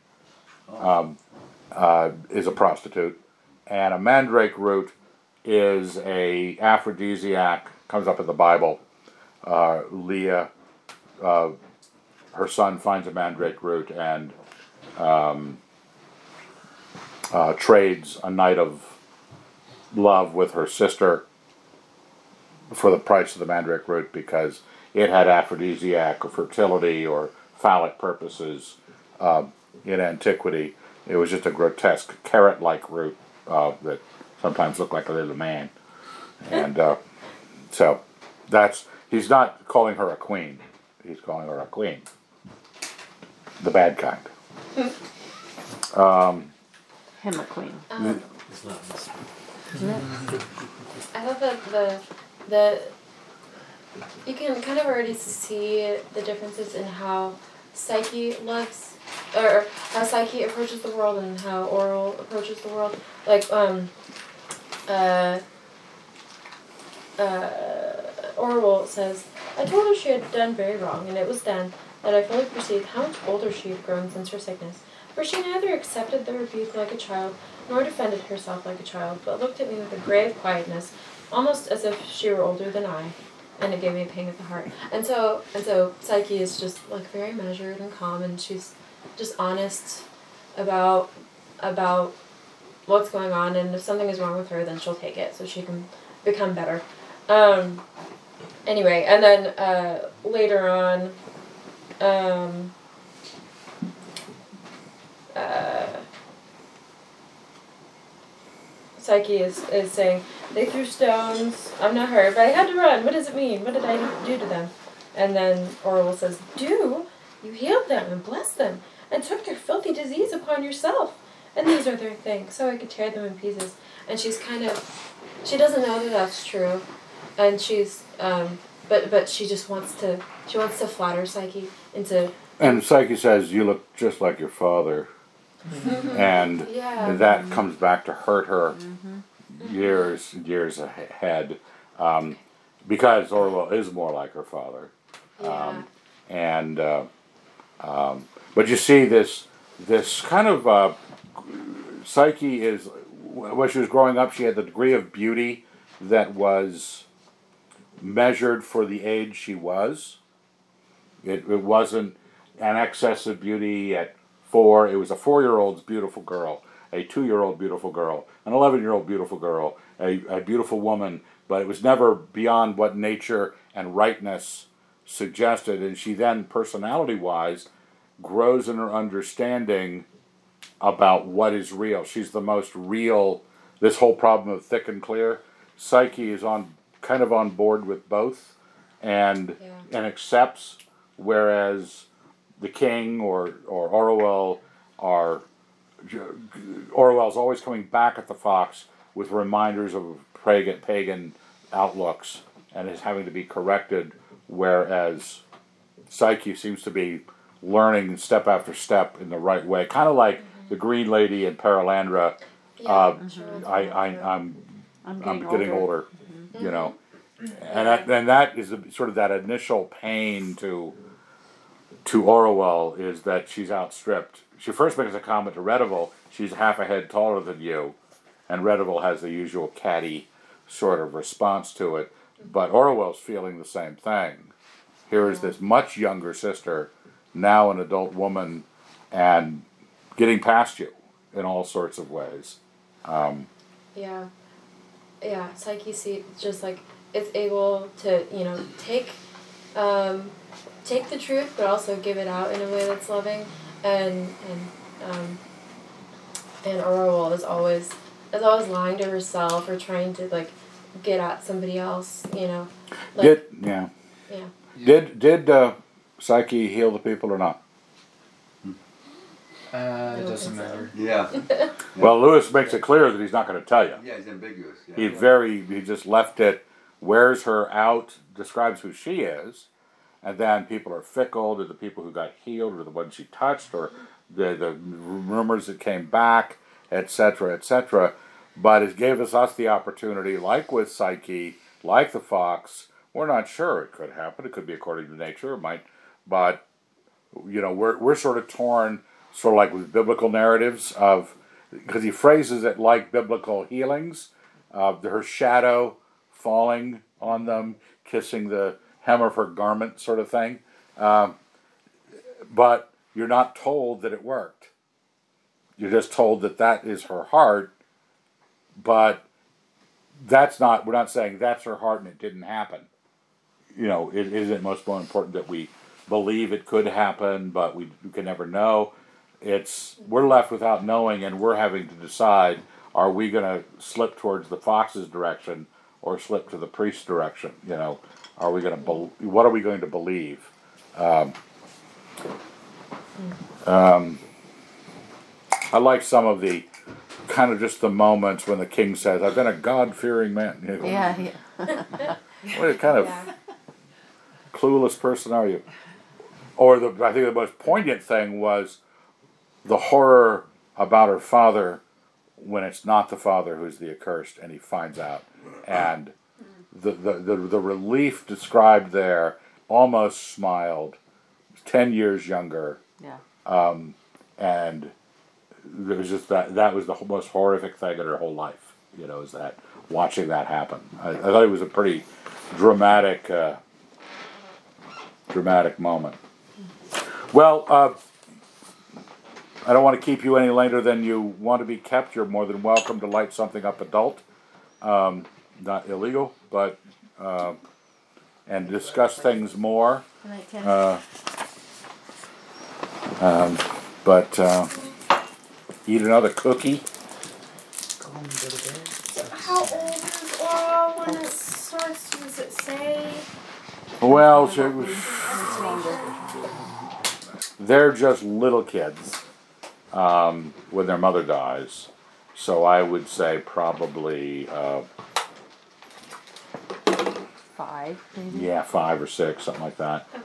Uh, Redival's three years younger, Right. so she has to be old enough for them to have an actual playtime relationship. So maybe you know five and eight, something like that, and then. Okay. Um, Good night. It's not quite. It's not quite clear. Obviously, Redival has come of breeding age because of her behavior. Uh, but just, she's just coming into her body parts. We got the And, uh, ones, we wouldn't have room. Uh, But then you have to have enough time for uh, Psyche to grow up to that young adult state. I was just trying to think of